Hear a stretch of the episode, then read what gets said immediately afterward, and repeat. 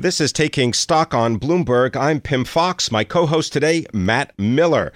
All right, you ever hear of tequila from your auto dealer? Well, in one case, that may be true. Ford Motor Company is partnering with Jose Cuervo to explore the use of agave plants in order to use their fiber to make automobile parts, reduce the weight in a car. Find out more. We want to bring in Debbie Mielewski, Senior Tech Leader of Materials Sustainability from Dearborn, Michigan. Debbie, thanks very much for being with us. Tell us about this uh, partnership. And uh, I understand you're not going to use the liquid tequila part of the agave in anything. Right. So our intent is to make our plastic, reinforce our plastics with sustainable materials instead of the petroleum-based materials that we currently use. Um, Jose Cuervo has access to about two to three hundred tons of agave that they um, juice every day. This huge quantity of agave fiber is um, dried.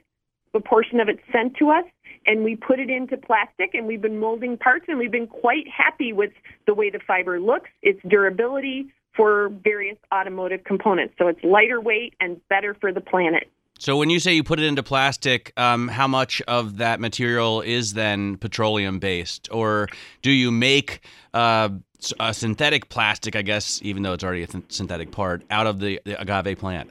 So you are absolutely, that's a great question. We are taking small steps because cars are expected to be extremely durable. We want to maintain all of our high standards. And so what we're doing here is we're replacing glass fiber, fiberglass, or talc fillers that are both very dense, very heavy with a natural fiber. So it's about at the 20% level, so it's not insignificant. We make a part that performs just as well, but it's significantly lighter in weight, and we're also using a fiber that would otherwise be burned, releasing CO2 into the environment. So we think there's enough reasons to do this and to take these steps.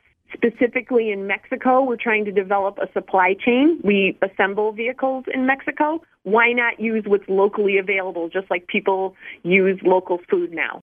You put little cars together in Mexico, right? W- what kind of cars are you going to use? Uh, what kind of cars is this material going to go on? That's a good question. We're building a brand new plant in Mexico, but currently at our Hermosillo plant, we build the Fusion, which is sort of a mid-size um, sedan vehicle. Um, we don't really know yet. So we're looking at so many different parts. We're looking at storage bins, the heat and air conditioning uh, ducts. We're looking at wiring harnesses. We're not sure where it's going to end up, but thus far, what we've been able to do is take the fiber, develop the processing and the formulations that will produce automotive parts that have very, very good mechanical properties.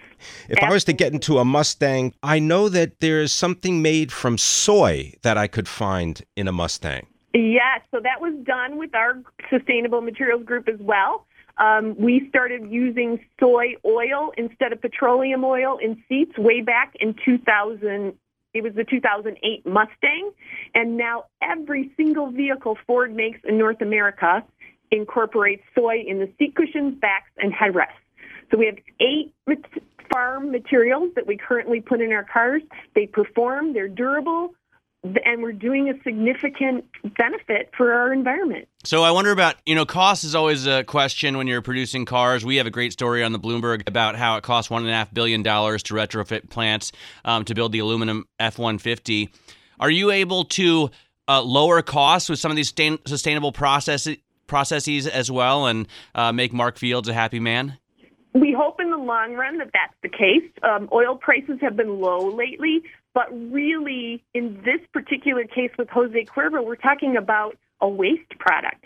And so we're replacing things like fiberglass, but these are made in huge, huge volumes. So when we initiate putting this into one vehicle program, it's very difficult to get cost neutral, but that's our that's what we're shooting for right now. It's cost neutral, but I'll tell you, if petroleum goes up in price, it'll be an advantage to us. I think it's an advantage just to be able to improve our environmental footprint and also have material choices available.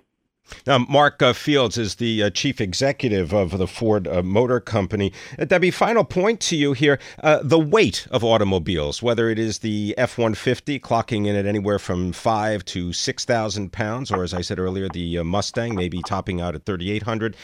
what's the trend? Tell us where you've been saving the weight and how that translates into efficiency. Well, you know, the the F-150 was all aluminum body, and that reduced our weight by a significant amount, improved the fuel efficiency of that vehicle. Where I'm coming from, I work on plastic materials.